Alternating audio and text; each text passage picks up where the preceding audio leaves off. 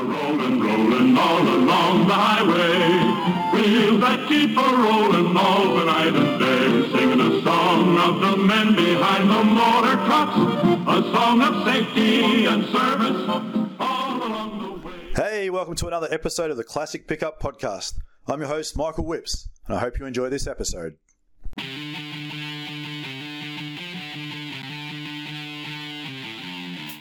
This podcast is sponsored by Classic Pickup Supplies, your number one Ford and Chev pickup parts supplier. Mention Classic Truck for a 10% discount off your first order. Classic Pickup Supplies, located in Coolum Beach, Queensland. Call 07 5446 2667 or visit their website www.classicpickupsupplies.com.au. Classic Pickup Supplies, dedicated to the restoration and preservation of the pickup. Attention, all podcast listeners. This is a final boarding call for all classic pickup truck fans travelling on virtual flight number CP454 to an international garage somewhere in the world. Please ensure your beer fridge is adequately stocked and the volume is turned up. On behalf of the pilot and crew, we would like to thank you for choosing to fly with us. Welcome on board. Episode 18. This week I caught up with Peter Brothers. Peter lives in uh, Hastings, which is sort of Hawke's Bay area in New Zealand. So I've been trying to get a Kiwi on the show for a little while because it's great hearing all the Aussie stuff, but it's it's also interesting to hear what goes on across the pond. Pete had a really good chat to us about his build and the hoops that he has to jump through in New Zealand, and, and it was interesting just to hear things how different they are between here and uh, and New Zealand, and and a lot of things are quite similar as well. So really enjoyed this chat. Uh, Pete's beautiful truck that he's building, and I you know really look forward to seeing more pictures of that thing once it hits the road. He's he's very very close to his engineering approval, as you'll hear him tell us. So enjoy this podcast. It was a it was a really good chat. So Peter, thanks for joining us on the podcast, mate. How are you today? Oh, very well. Hey, it's great to be with you. Thanks for the invite. No, no, pleasure, pleasure. Now, um, we'll do what we normally do. We'll we'll take you back to the start. So, uh, I I doubt that there's a whole lot different in New Zealand than there is in Australia as far as growing up as a young bloke and learning a bit about cars. But what what was your first automotive experience, and and what sort of launched you into this uh, the road that you've taken?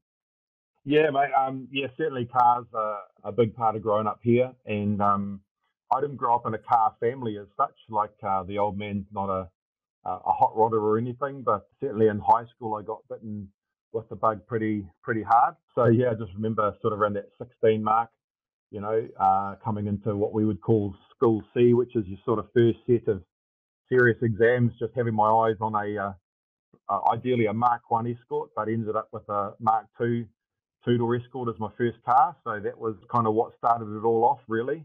So yeah, started started off as a as a Ford man, and still have a a few of those that I would uh, I would own, but certainly have switched over more to a uh, a GM flavour.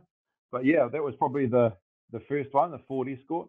Yeah, going back on the the GM side, uh, we had a uh, the classic golden HQ. I think it was a no, it was a Belmont. And uh, I remember as a young fella, there's a, a picture that I've got that the old man gave us at my 21st, and it's kind of spread out you know, kind of almost starfished on the front bonnet of this uh, HQ with a sponge in one hand and a big smile on the face, giving this old uh, big bear, we used to call it, giving the old big bear a wash. And so, yeah, cars were always something that I uh, gravitated to, but um, yeah, been good times. Yeah, that's cool. Was it um, my best mate in school when we both first got our license? He had an RS Escort. That was a wow. bloody weapon. It was, yeah. yeah. Yeah. Yeah. So he had he had that, and I had a a V8 Fairlane, and we used to race each other off the lights. And he'd he'd always get me off the lights, and then I'd get him by the time we got somewhere down the road. so it's good fun. Yeah, yeah, no, that's cool. So what what would have been the first car you bought? Was an Escort? Yeah, the Escort. Yeah, I had a Mark II Escort, and then um, I was going through going through Escorts for a, for a while there. I was desperately trying to get my hands on a couple of two liter two litre converted ones, but at the time the folks weren't so keen on a, a, a young fella having a, a, too powerful a car, so they kind of squashed that. And um, yeah, early on it was fours and fours and rotaries. I had a RX3 sedan at one point there, which was a a real nice car. You know, we've all got that uh, list of cars you'd love to own again if you could, and uh, that would certainly be one of the ones right up there as well. So yeah, owned owned a whole range of different cars. Uh, always looking for something different, something more. You know, pour heaps of money into it, um, get it how you like it, and then sell it for nowhere near what it owes you, and then start all over again. You know, um, seems to be seems to be a pretty common theme with young fellas. Yeah, it's a bit of a sickness, I think. Yeah. So is is this is this C10? Is that is that your first pickup? Uh yeah, it would be. Um, I mean, I had, uh, I suppose, what you and I would call utes. So I had a, I had a couple of HQ utes. I had an HZ ute with a 355 V8 in that. But as far as as far as US go or pickups go, yeah, this is my first pickup. I've had um, a number of Impalas. So I was into 64 Impalas in a big way. So I had a few right-hand drive four doors, and I had a couple of um, coupes. I had a nice 64 SS coupe for a while, um, 64 wagon. So yeah, I was into Impalas for a long time, and uh, yeah, had a had a break from cars for a little while, just in the the family stage, I suppose, when um, we made some changes work wise, and so there's probably a period of eight or so years where there wasn't really anything spectacular or desirable in the in the home, but um, yeah, the last few years we've been in a position to get back into it, and so picked up, yeah, picked up the Chevy. So that was um, that was cool. Yeah, and so you got a 64 C10. It's a it's a short bed. Did you buy that uh, there in New Zealand, or did you import it from the from the states? Yeah, no, I imported it from the states. Um, I had a guy locally here who sources cars. He had a 66 uh, long wheelbase. It was actually a service bed truck um, he'd done the deal over, over in the States on it, and I'd put down a deposit on the service bed. And so I was kind of waiting for that to come through. I'd been looking for a few different trucks. I'd had a couple checked out, and as I'm sure you'd know, the idea of what Americans consider a vehicle having no rust and what we consider a vehicle having no rust means is um, drastically, you know, vastly different. So I'd had a couple of I'd had a couple of previous ones checked out, and they were just no good. So yeah, I was waiting for this truck to come in, the service bed, scouring Facebook as you do different groups, and this this short bed truck popped up, and it was um, I think it was Friday here, so it would have been Thursday there. It was in Las Vegas, and just it had only been up for a couple of hours. Just jumped on jumped on it, and um, phoned phoned the guy who I had the deal with, and just said, hey. You know, this service bed, I kind of thought like I'm pretty committed to it and I wasn't going to muck him around, but if there was a way to get out of it, I was certainly going to be pretty keen. And uh, yeah, he just said, "Oh, look, hey mate, if you want to swap and you want to go with that one, I've got a brother-in-law, basically in the same in the same state. He can go and look at it for you." So yeah, long story short, we um, I, put a put a deposit down on the truck. His brother-in-law went and checked it out, and I wired him the money. He did the transfer of papers, paid the balance of the truck, and I think I saw it like Friday here, so Thursday there. The brother-in-law went and saw it the next day, and it was on the truck from Las Vegas to California on the Monday. So yeah, it was uh, a few months in the making, but once we found it, it literally all just fell into place and ended up with a far better truck than what I what I started looking out for. So no, I'm stoked. Yeah, that's awesome. And uh, are we allowed to are we allowed to talk prices? Is is there anyone listening that's not meant to hear anything, or no, are you happy to share? Yeah, yeah, no, I'm happy to share the the, the I'm happy to share the purchase price, probably not the total. My wife and I sat down and uh, actually just the other week, uh, funnily enough, and she squared me up and said, uh, "So, so what is this actually um, actually costing? Like, what are we up to as far as the total goes?" Um, and so she hit me pretty straight. So we had the we had the pretty uh, frank and open conversation around that. But um, yeah, that's probably not a conversation that I'd rather have more than once. And she's probably the only one that I need to have it with. But um, yeah, as far as purchase, what did I pay? I think I paid, um, was it like 14, 14 grand US? Yeah. And that, that was a running, running driving truck. Yeah, yeah, running, running, driving, 64 short wheelbase, big window, custom cab. So yeah, I, I, think you'd probably be you'd be well from what I've seen around now, you'd you'd be struggling to buy it for that. now. You'd be you'd be probably in the in the eight closer to 18 mark from what I've seen at the moment. I, I think you'd struggle to buy one the minute that went on Facebook. Now they're so they're so hard to find as a short bed. Everyone's cutting the long beds down now. So yeah, yeah. And so how, how long ago was that that you actually purchased the vehicle? 2000. It's funny actually. I was looking at it. Uh, 2017. So I've had it yeah. uh, in August of this year. I'll have owned it for three years. So it's gone pretty fast. So most of that most of that year that I bought it was spent, you know, Craigslist, Facebook, um, yeah, just scouring scouring Craigslist daily, you know, just um, on the hunt. And so, so what was your experience with uh, with shipping it over? Did did you get given a bit of a, a quote on what it would cost to get to your door from LA, or did you know that sort of figure? And did it turn out to be that figure, or did you get a few surprises? Yeah, it was no, it was it was good. Like we had, um, like I say, the guy um, that brought it over. He he's in the Chevy restoration business with parts and stuff. So he's got a he's got a store based out of Auckland. Um, this was the previous guy Chuck um, that I dealt with, and so he was importing stuff, filling containers, and bringing cars and parts and stuff through. And I found him really good to deal with. Um, the price he gave um, and the service he gave was great. I paid the brother-in-law direct over in the states for his kind of contribution, and then everything else um, I paid. Um, I paid. I paid Chuck direct, so he handled all of the importation. You know, all of the you know the math, the, the fumigation, all that sort of stuff. He he took care of, and then basically got um, got the call to say, you know, the truck's arrived. You can come pick it up. Yeah, that was a mission though. Far out. What a what a nightmare. We um drove up. So from where I live to where the truck is is probably about a five and a half hour drive. So we, I don't know, it was just a mission trying to find a trailer trailer wide enough. It had already it had had a bit of a, a lowering kit put in it, so it was sort of a three five um, three five drop kit front and rear, and so that put the sills lower than most trailer sides.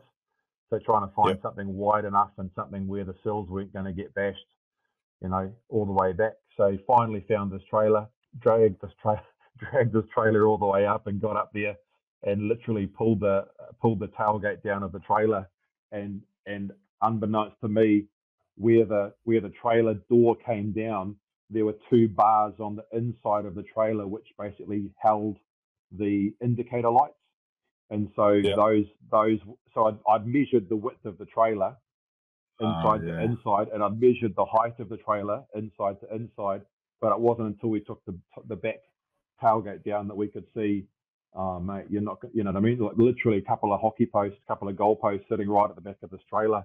So it didn't fit.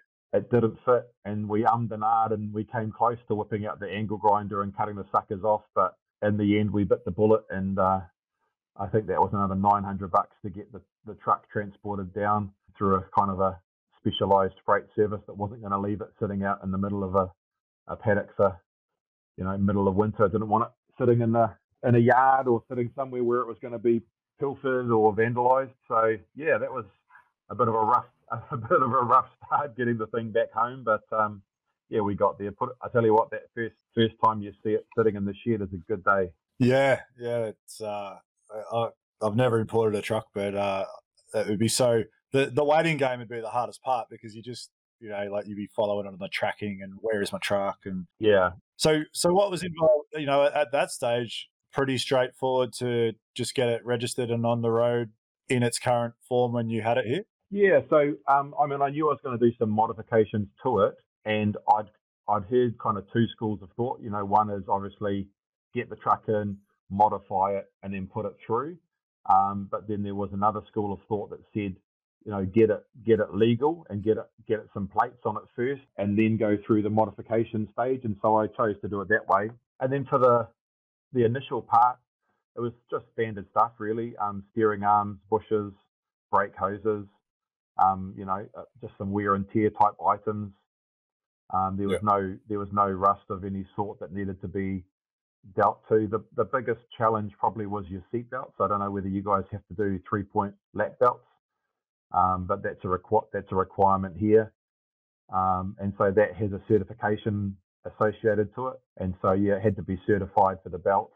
and then as a result of that, they go through the whole truck as part of the certification. So yeah, that wasn't wasn't too bad, but it's um yeah, is what it is. But um yeah, we Yeah. got it. So we got it got it legal, got it all sorted, and um drove it for a little while. And then all the while ticking over in your brain. Yeah, yeah, I want it lower. I want it faster. Yeah. yeah, yeah, yeah. I don't want it to. I don't want it to. You know, I want it to look like an old truck, but I don't want it to drive like an old truck. So yeah, it was running a, a fairly stock 350, a power glide, drum brakes front and rear. You know, pretty. You know, very, very standard. Apart from apart from a slight set of lowering springs.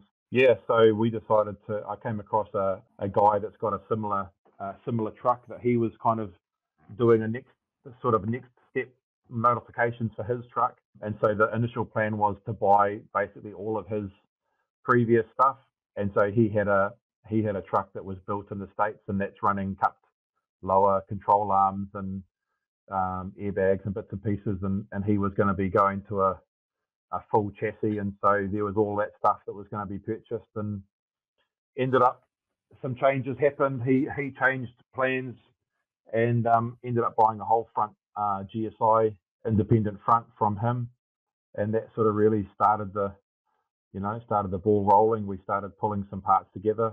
Had a trip in um, 2018 to the states with uh, my family, and part of that we spent some time in California and went and um, caught up with Reno and went and had a look through the AccuAir facility and met a few of the guys around there and picked up some picked up some parts. We went out to Brothers and bought a whole set of rubbers and but you know whatever I could jam into the suitcase at the time, and the rest of it we just you know um, pulled together a bit of a list of all the, the, the bits and pieces that we thought we were going to need, and and set about set about getting a container of stuff in and getting into it. So that was um, sort of the end of 2018, and then we sort of got into the pull pull it down stage, sort of 2019, January 2019. We um, yeah, pulled it all apart down to chassis and and made a start. Yeah, cool. So I obviously um, at this stage, most of our listeners are Australian, but we we got listeners all around the world. Give us a bit of an idea on on how does the how does the engineering work in New Zealand? What what sort of how strict is it, and, and what sort of compliances and things like that do you have to go through for uh, for getting that done? Yeah, I mean it's it's incredibly strict, really. I think I was aware of the certification process, so any sort of significant change here, if you change your um, brakes, uh, if you, I think it's if you increase your power, and, I'm not I'm not a, an engineer myself, so I'm only going on what I've been told, which may not be hundred percent accurate, but I remember hearing at one stage if you were increasing your engine power by 20 more than 20%, that was going to require a certification. So if you went from a you know 1.8 to a 2 liter, or you went from a you know 253 to a, a 308 or something, you'd be um, you'd be all right. But yeah, so there's there's all that sort of side of things. Um, so I was expecting I was expecting a certification type scenario, but when I changed the independent front, that's when things got a whole lot a whole lot more involved, and I didn't I didn't have any idea what I was getting myself into really. So we have a certification process, which is you know which is the brakes and airbags, motor. So there's certifiers that can do that sort of level um, compliance. So they they can they can sign off at that sort of level. But once you start going to either scratch built builds or you start replacing you know independent front suspensions, then it goes to what we call the TAC, and so that's the technical advisory committee of our our government's side of things. And so filling in the pages, it, like I've I've literally just got the got the application back last week, and I'm stoked. When I got it back, uh, it's 92 pages, so that's that's what all the submission the contents has come to. So when we first filled it out, I think it was about 60 pages that we submitted. Um, the level of detail was quite staggering. They wanted to know the make and the model and the part number of your upper ball joint, of your lower ball joint. Um, they wanted Yeah. to know they wanted to know the the composition of your brake push rod pedal. you know, what diameter was your brake push rod pedal, and so that sort of detail was not at all what I was expecting. I had to have a full set of um, full set of CAD drawings. Well, they didn't have to be CAD. Sorry, I take that back. They, they want a full set of drawings to show your geometry. And just so thankful to Scott and the team at GSI. They they just came to the party and really looked after me with you know with the legit um, the legit specs. So yeah, there was quite a bit involved um, with the process, and then obviously once they've had a look at it, they make an opinion on basically what you're doing, and if they don't like it, they don't like it, and you've got to change it. Um, there really isn't there really isn't a pushback. It's um it's not face to face. It's five or seven guys, I think, that are around the country that take on take on different roles, and they meet once a month. You submit your proposal. They tell you what they don't like um, and what you need to fix, and then you come back the next month and tell them how you're going to fix it. And then if they've got any other questions, they come back to you, and then you wait another month. So yeah, it, it's um, a challenge, a challenging process, and um, it certainly taught me a lot of patience because I'm not a very patient guy when it comes to things that I I want to do. Um, I like solving problems and like getting things moving, and having a having a process that was um, yeah out of my out of my control was certainly challenging. Yeah, especially I mean, say you pulled the bed off this at you know January last year, so it's been 18 months since you've driven it, and going through all that, and then just to answer one question, you got to wait a month. That that's a bit frustrating, I suppose. But yeah, yeah, it is what it is. Yeah, it is. It is what it is, and and I understand the guys are doing it. Um, you know, it's not their paid job. You know, they are volunteering. They're often running their own businesses. I mean, some of them would be paid, but I think the majority of them are volunteers doing it for the, you know, the benefit of the hobby, which you know, which is great. And so you got to understand, I suppose, as well that they're, you know, they're working within their set of rules as much as we've got to work within our set of rules. So um, I'm sure no one's, you know, I'm sure no one's I'm, I'm sure everybody is a, a bit frustrated about the process at some uh, at some point.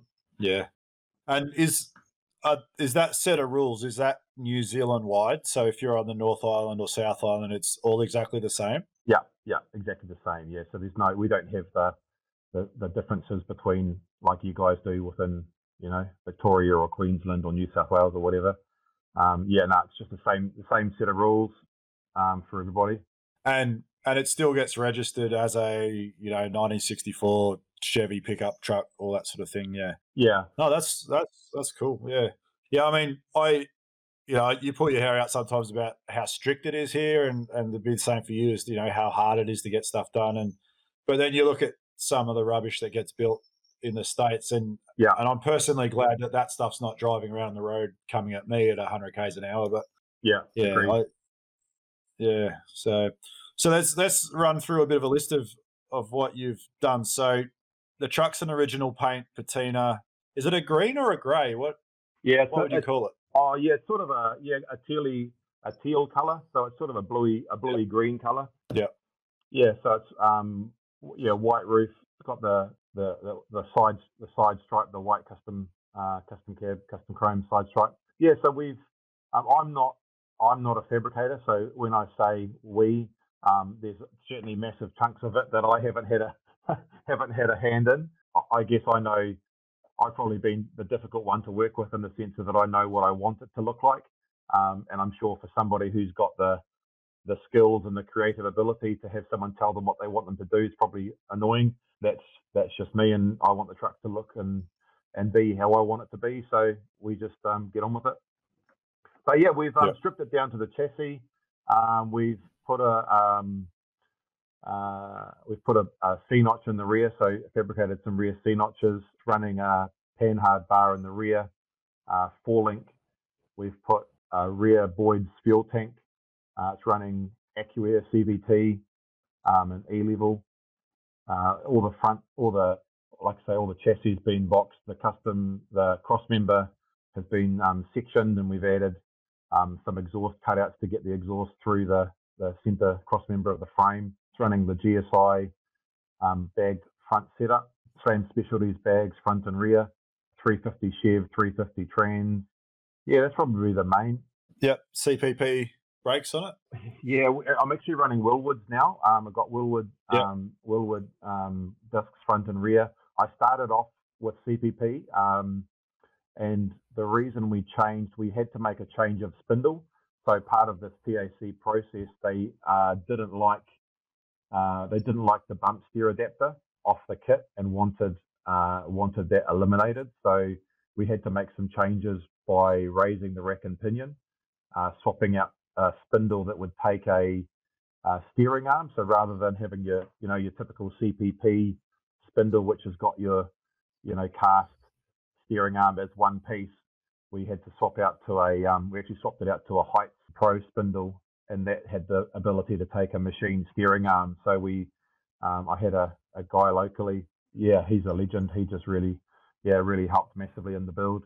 Um, just designed a steering arm, and then we put it back to a, a factory Ford tie rod. So essentially raising the raising the rack and pinion, taking out the bump steer uh, adapter going to tie rod, and then dropping in a, um, a, a, steering arm, which brought the geometry back. Um, that sorted the bump steer adapter, but it created a, a flow-on effect of problems and far, as far as what we'd planned. Um, the rotors that we had from CPP no longer no longer were compatible with the spindle, and then going into the spindle, the only the only brakes that were compatible for that spindle were a Wilwood, uh, and then the only uh, the only stud pattern the Wilwoods made for that spindle were a five stud. Uh, and so we were running transit uh, six stud 22 inch wheels. So, yeah, one change in spindle meant uh, brakes, front and rear, were changed. Uh, new axles in the rear, um, new wheels, new tires. So, yeah, it was, um, yeah, one small change made a massive, massive difference. So, um, yeah. Yeah. And that, that that stuff that you just can't preempt, can you? No, you just don't. You just don't know. And you know, like I say, when you're dealing with a process that goes a month at a time, and even the guy, I mean, the guys that I've um, been fortunate enough to help with the build, you know, they're some of the they're some of the best at what they do, you know, in the country. But you just don't know what you don't know, and until you until you come across a problem, you know, you just you, it literally it literally was we'll just see how that goes. You know, it's like okay, once the once we got to the stage of the rotors not fitting, you know, that just seemed to be. I think that basically was the, the point where I just got to the stage of like, well, hey, this thing hasn't gone to plan as far as we thought in, in so many areas now, and you know, I can either get, excuse me, I can either really get, you know, pissed off and bitter about it, or or we just gotta we just gotta pull through and just get this thing finished. But man, it gives you appreciation and an understanding for why there's so many projects sitting in people's sheds unfinished. Eh? It's like that last that last ten percent trying to get this thing finished is um if it wasn't for the amount of coin that was sunk in it, uh, yeah, it could have been quite easily. I could have quite easily just dragged it back home and put it in the shed too, but no, nah, we needed to get it finished, and, and we're pretty committed to seeing it done. So yeah, and have you have you managed to sell those parts off? I, I, imagine there's plenty of guys around looking for 22 inch steelies or whatever. Yeah, yeah. I've just started to list them, and I've got a bunch of guys that are inquiring about it. So yeah, that's the thing. Eh? Having it. I mean, most of the guys pulling trucks across. Some, I suppose, are, are fortunate enough to be able to put all the parts in the back and do it in one hit, but most of us are piecemealing these things together as as sort of the funds allow. So yeah, no, i I'm pretty confident I'll get those moved on in the next little while. So yeah, that's awesome. So your engineering went in and it came back. Yeah. And was that when you found out about this stuff and had to swap it all around? So so how many times have, have you gone back and forward now with the engineers and and when when do you get the final tick? Um, so we've probably gone back about six or eight times in the last well, sorry, six or eight meetings, but some of those meetings have been multiple conversations. They'll say, for example, okay, we want to see a, a drawing around the bump stop. You know, where's where's the bump stop going to be? You know, what are you planning to do around the bump stop, right? Because over here, we we can't have a vehicle that goes lower than 100 mil. Um, and yeah, we're the same. Okay, yeah, and so so yeah, so there's got to there's got to mechanically be a measure in place that should your airbags fail or whatever, um, that you can legally legally and physically be able to get that vehicle off the road. And so they've set that at 100 mil. So there needs to be a, a bump steer bracket, a bump stop bracket rather, that puts a, a stop over the bottom arm essentially and limits the travel of the suspension. So we would submit a meeting um, requirement and say, this is what we're planning to do.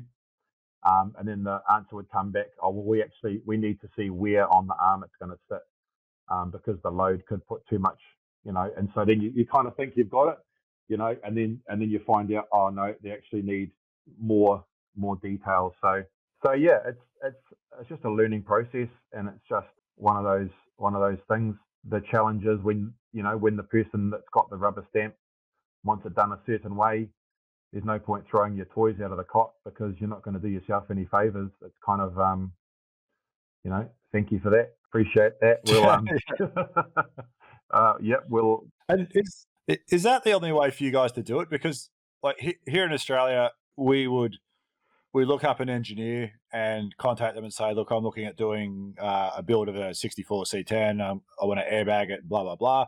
Um, that engineer might say, oh look, I I don't really deal with airbag stuff, not not my bag. So then you go find another engineer, and the engineer's like, yeah, no worries, do this stuff all the time. And then, you know, you can call that guy anytime, any day, and say, all right, j- just come across this issue. What can I do? And shoot him a couple of photos, or or even go visit him. You can look at your truck.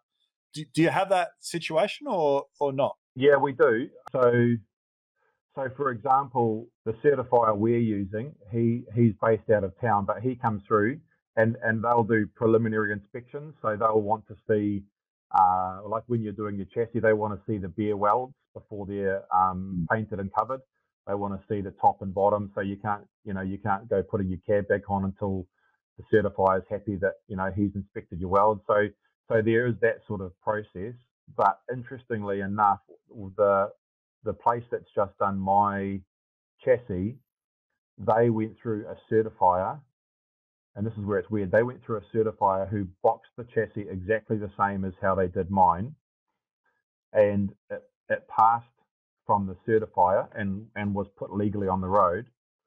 But because mine had a change of independent front, it then goes to the TAC, and so the TAC essentially tell the certifier what they, you know, can and can't do.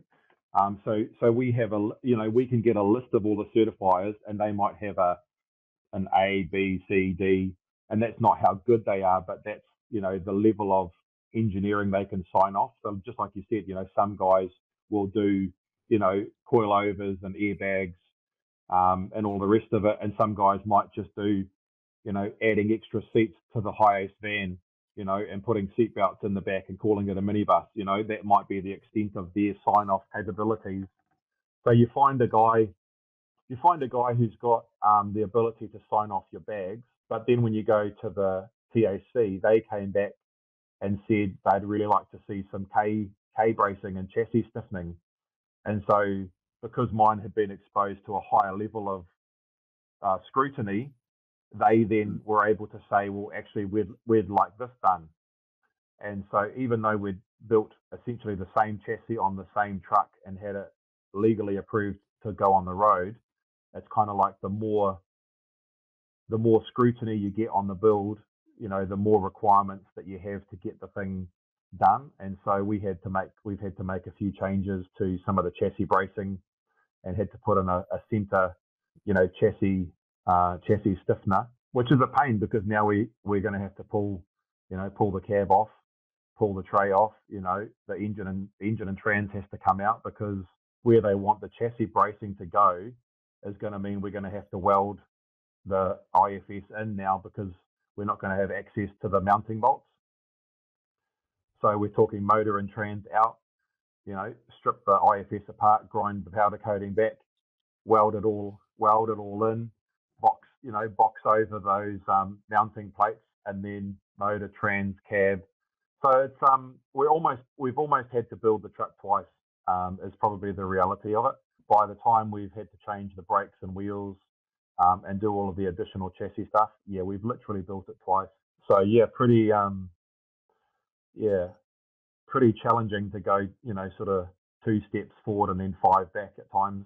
Yeah, that that sounds like a really frustrating system that you have to deal with. yeah. with. So so if you, if you didn't have that GSI um, IFS in the front, you wouldn't have had to have gone to the TAC you your engineer certifier would have probably certified it, and you would have been right correct. to go. Yep, correct, correct. Yeah. It, it's Yeah. it's just it's just the the criteria that they put around uh, replacing significant parts of the vehicle infrastructure. So if you're replacing yeah front or rear cross members or, or significant you know significant changes like that, um, they they've got a Yeah. real thing around front end geometry and bump steer. They hate hate bump steer and are, are pretty pretty particular around what they what they will let pass and what they won't let pass. So yeah, Yeah. All right. Well, there you go, listeners in Australia. We don't have it as bad as you think we do. I just I just hope that by the time I'm finished, it makes it, it- the the challenge of how it uh, how difficult it is to get done makes it worth makes it worth a whole lot more because uh, yeah, it's not a not a, a um not a feat for the faint-hearted. That's for sure. no. Well, that that first drive will be be very sweet, no doubt. Oh, mate, I'm so looking forward to it. And and hey, beside it all, you know, I mean, I still consider myself just really blessed to be able to build essentially the truck of my dreams and to be able to put, you know, heart and soul into it. I haven't done a lot of the fabrication side of it, but I've spent, you know, hours under that thing with a grinder and I've, you know, pulled the majority of it apart myself in the shed and, you know, whatever I could physically or skill, you know, skill level uh, do, you know, I've done. And I suppose the only upside, you know, to try and look at it in a positive light, I'm certainly going to end up with a far better truck than I started off building. And yeah, you're right. Just that um, that first drive, I'm um, yeah, I can't wait. Can't wait.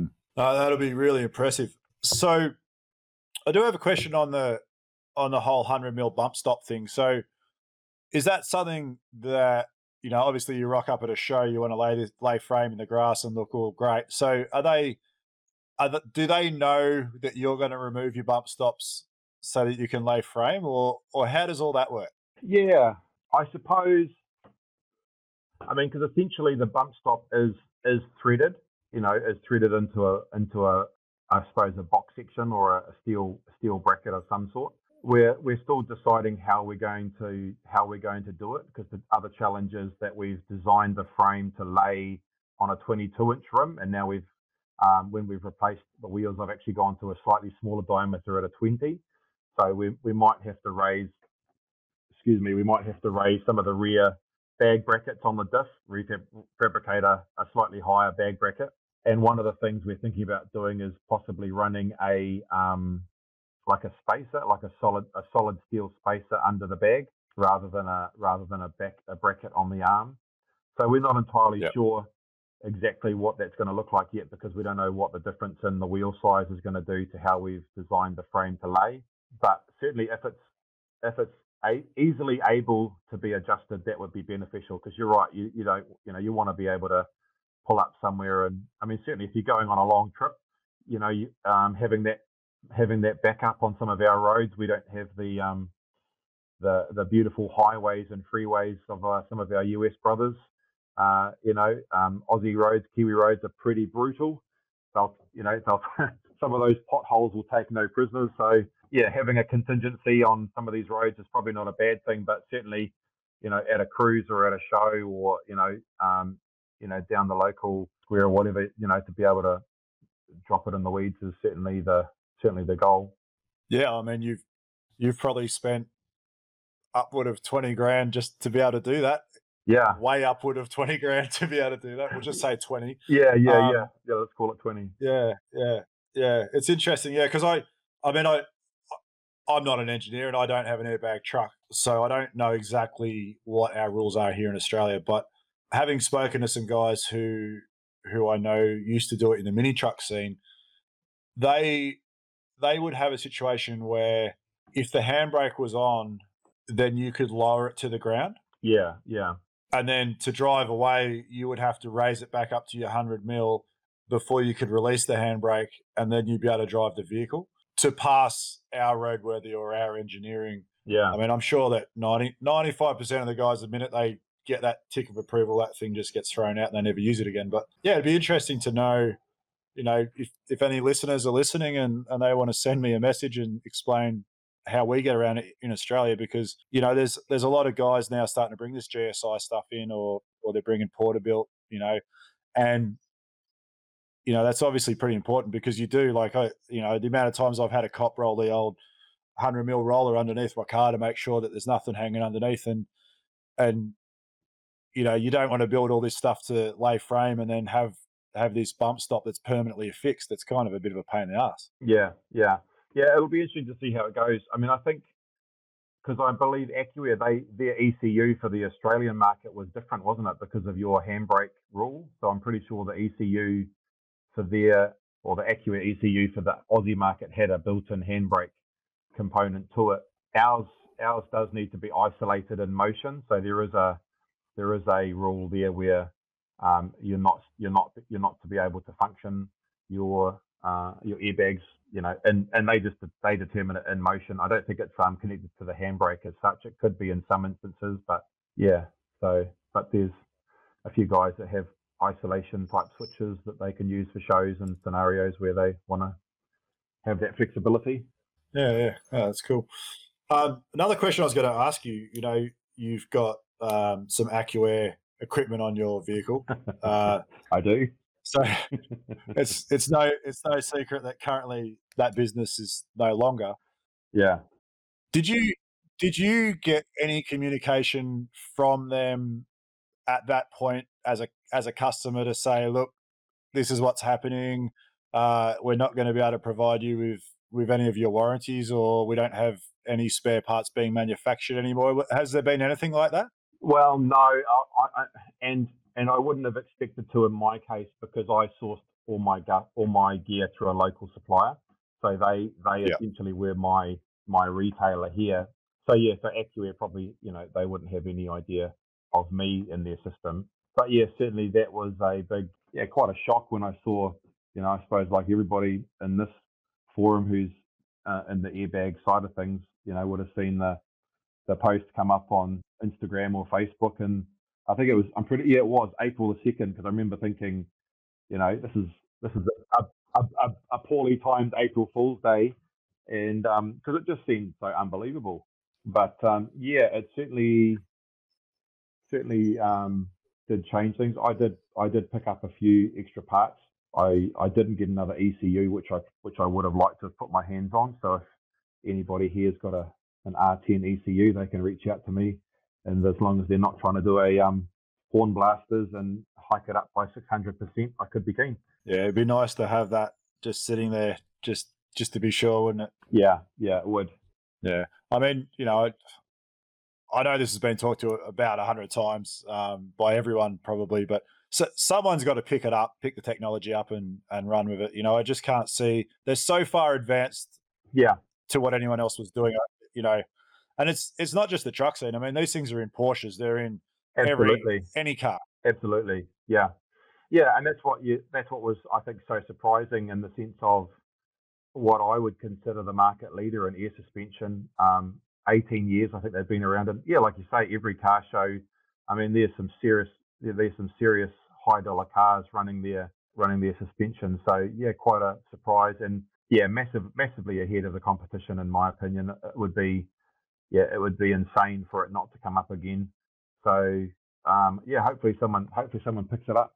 Like I say, I picked up a few yeah. a few spare parts, but uh, yeah, I, on top of all the coronavirus lockdown, I think that was probably the the single most other uh, other area over the coronavirus that that uh, gave me the anxiety was the the developments around AccuAir and the the, the consequent uh, implosion of various CBT tanks, and so um, I'm just uh, yeah really hoping that we've got a good one and we're going to be we're going to be going. So I suppose it's like anything. Eh? If you get if you get good news, you know, good news doesn't travel anywhere near as fast as bad news. So I'm sure there's a good a good chance things are going to work out okay. So we'll I certainly know it's been installed properly and it's um it's been treated and handled by someone who knows what they're doing. So if it was me that's done yeah. it, I probably wouldn't be um, holding my breath. But um, thankfully, we've got some good some good heads that are working on it. Yeah, and and you're right. Like it, it if you you bought an AccuAir system, you put it in your car, you drive around, it's great. You don't jump on all the forums and tell everyone how wonderful your AccuAir system is. Like it's yeah. it's the one time it that, it that it doesn't work. That's when you hear about it. And yeah, yeah so so even you know people that leave reviews. I mean, some people leave good reviews, but but it's not normally the reason you get back on a website. You get on there to bash them and give them a bad review. So Yeah, it's hard yeah. sometimes to really know what you're looking at. Yeah. Uh, so, so once once this is all ticked off and and you can do it, do you guys have a have? So we have like what we call a historic or a club rego set up here in Australia, where you join a club and the vehicle has to be roadworthy condition, and then you get a, a club registration, which for us is you can either get 45 days or 90 days a year and it's it's quite cheap it's about 100 bucks a year or something like that do you guys have a similar thing No, we, we can basically register it. In fact, we get a, a discount for a classic vehicle. So I think once your vehicle's over 40 years or something, um, you can you can register it real cheap. Um, basically, once you've got once you've got the uh, warrant of fitness, which is you know I guess the equivalent of what you guys call I think a roadworthy or something over there. Yep. So once you've got your warrant of fitness and rego, yeah, you're, you're good to go. So I think we pay uh, I think it's about a hundred dollars, maybe even might, might even be under a hundred dollars for a year's registration, um, and that's not Yep. limited to any day's travel. Let's just drive it as much as you want, just normal just normal, yeah, yeah. So you can just you can just go for it. Yeah I know the only thing where there can be some limitations is around our insurance.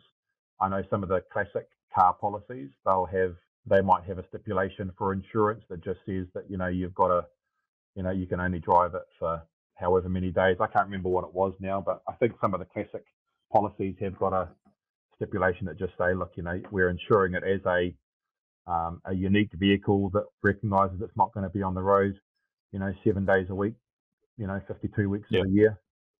That's the only requirement that I can think of. Otherwise, yeah, just get in and go for it. Wow, that's awesome. That's really cool. Yeah, we we have to like you have to before you even drive your car, you have to fill in your logbook to say Oh, really? today I'm driving. Yeah, today I'm driving my vehicle. Write the date down, and then you go for your drive. And if you don't do that, say you were just like I'm just going down the milk bar, you know, and Yeah. you just drive, and if a cop pulls you over and you don't have your logbook filled in, then you're in strife. Whoa. Man, I had no idea it was yeah. that strict.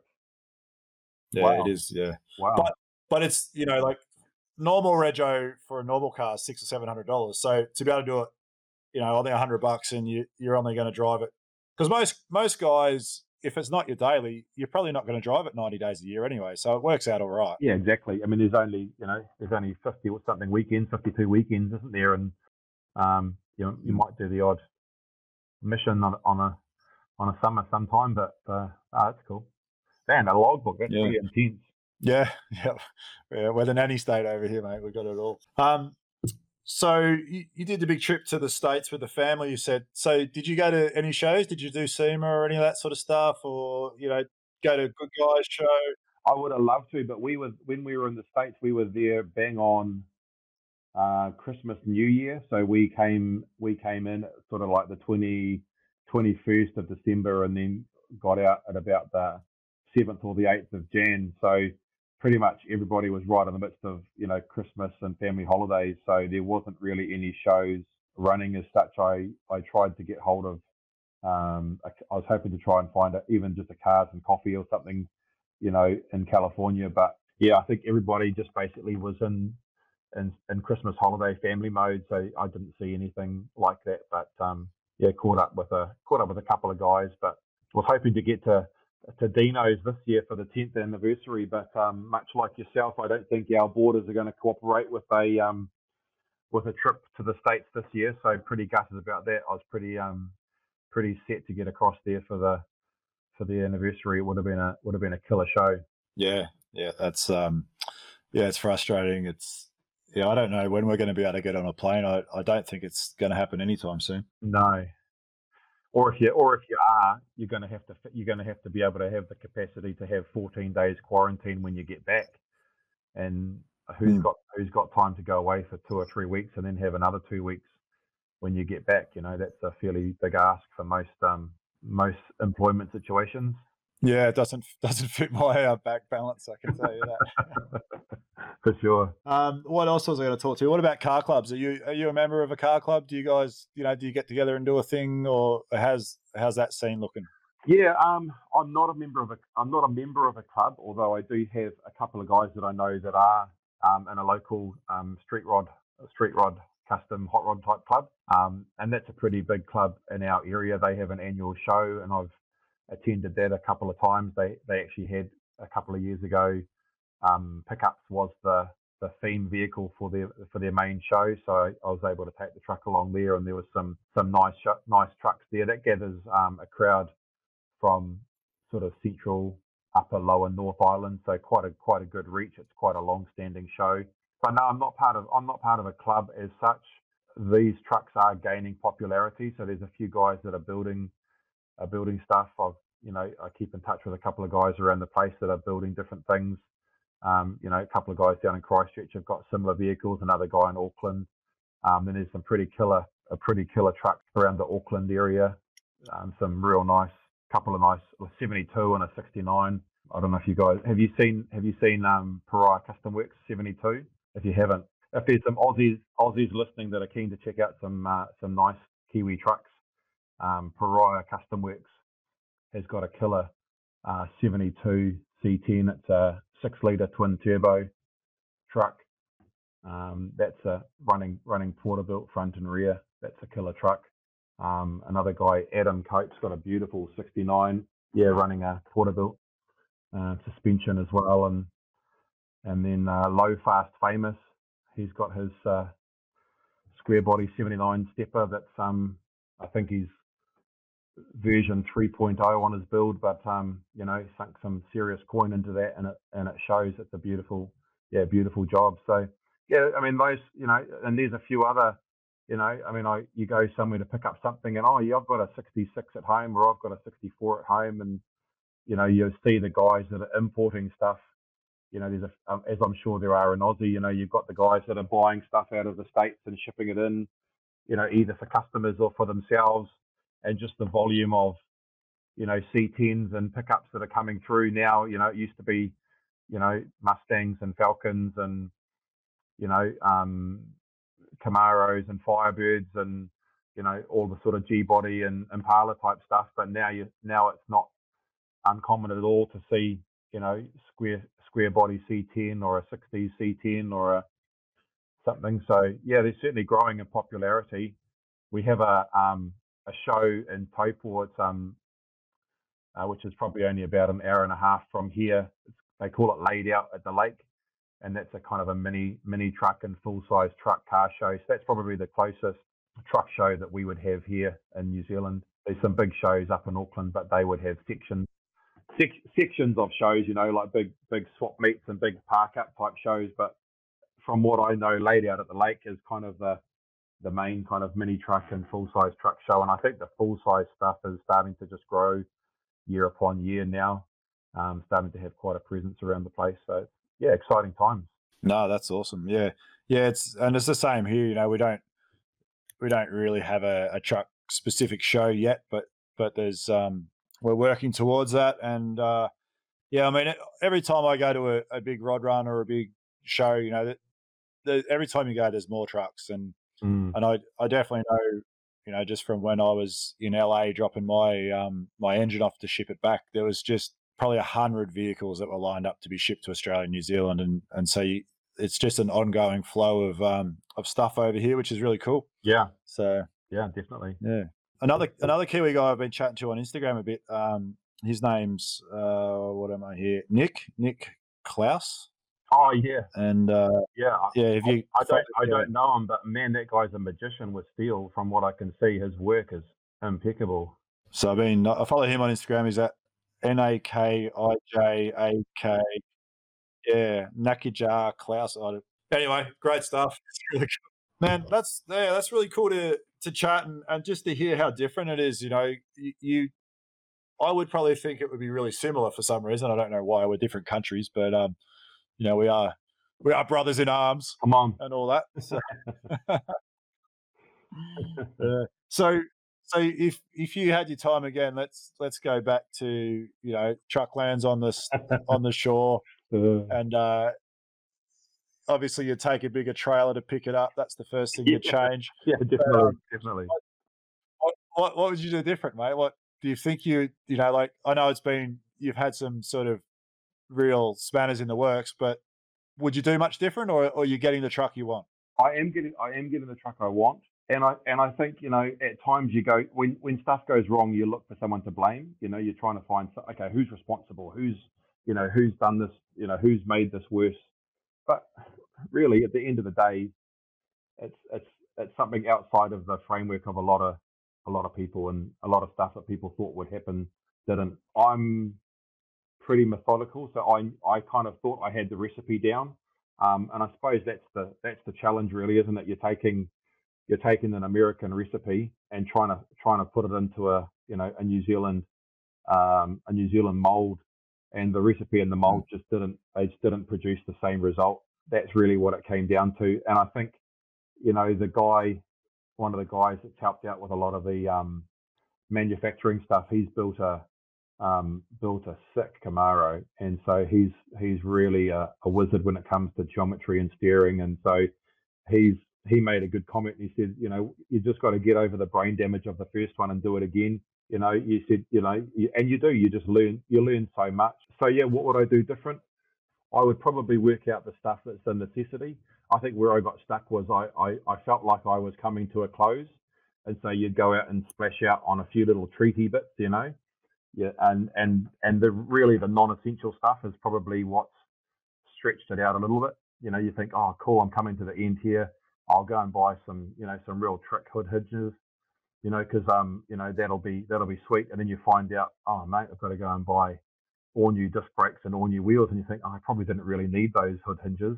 You know, I probably could have just put up with, you know, put up with that. So I think probably the thing that I would have learned is you know, prioritize the essential stuff and then leave all of the non-essential stuff until you've got the got the sign off. You know, you can go back and change hinges later on. You can you can change the you know the fuel tank easy enough later on.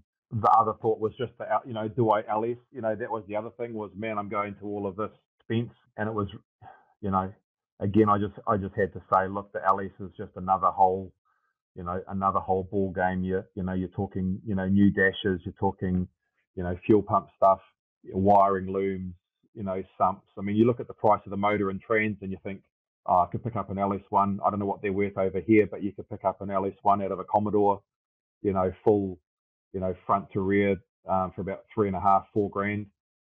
So you think, oh man, three and a half, four grand to go LS, but you don't realise it's probably going to be, you know, twice as much again just to get in and running, and so um, that might be that might be version 2.0 down the track. Who knows? yeah, you never you never stop thinking about what you want to do. Yeah, yeah. No, that's that's great, mate. Well, look, hopefully someone else can listen to this podcast in New Zealand and and um, and learn a few things, and and maybe they'll uh, they'll shoot you a DM and and get a bit of advice. And yeah, more more than happy. Yeah, and if anyone wants to to follow your work and have a bit of a look at your your truck and that sort of stuff, so you're uh, on on Instagram, you're at C10 Kiwi. Yep. Pretty easy. Yep, at C10 um, Kiwi. Do you, yeah. Do you do Facebook stuff or? Not really. Nah, all my truck stuff is on it. All my truck stuff's on Instagram. That's just the I find it the easiest platform to to use hmm. and share. Yeah, cool. Yeah. Awesome. Well, uh, yeah, thanks again for coming on board. Oh, thanks for having me. It's been great. Yeah, it's a beautiful truck, and and I, you know, I look forward to seeing seeing your post photos of you driving it. That'd be great. yeah, I'm certainly looking forward to getting a different perspective of uh, what it's had in the last uh, last 18 months for sure. It, it'll drive so much better than what it did. You know, we've we've probably not the best appropriate uh, static drop on an old suspension system. I, I think you're going to find it it really rails. Yeah, yeah, I'm I'm really looking forward to seeing how that goes, and um, yeah, but um, hey mate, I'll uh, we'll have to keep in touch if um, I'm ever over your way. If there's ever a show or something, I'm coming over. I'll look you up, or who knows, we might bump into each other at Dino's if this Corona thing ever settles down. No, that'd be that'd be awesome. All right, mate. Thanks for your time. Hey, thanks heaps. See you later. Well, that's the show for this week. Thank you for listening. I hope you enjoyed this episode. All information shared in our episodes is general, and you should contact your engineer for advice on your build. Please remember to rate and review the podcast on iTunes and share it with friends and fellow enthusiasts on Facebook, iTunes, or the good old word of mouth. I appreciate hearing feedback, good and bad, so please feel free to shoot me an email, classicpickuppodcast at gmail.com. If you are interested in advertising on the podcast and have a relevant business, please get in touch. And finally, if you have a project you're building, it can be hard to find the time to work on it. Just spend 15 minutes a day, even if you only unbolt one panel or mount one bracket. You'll be amazed at how quickly it all adds up. The music you hear in the background of this podcast is called Hammer On Down by Uncle Bonehead. Until next week, enjoy the ride.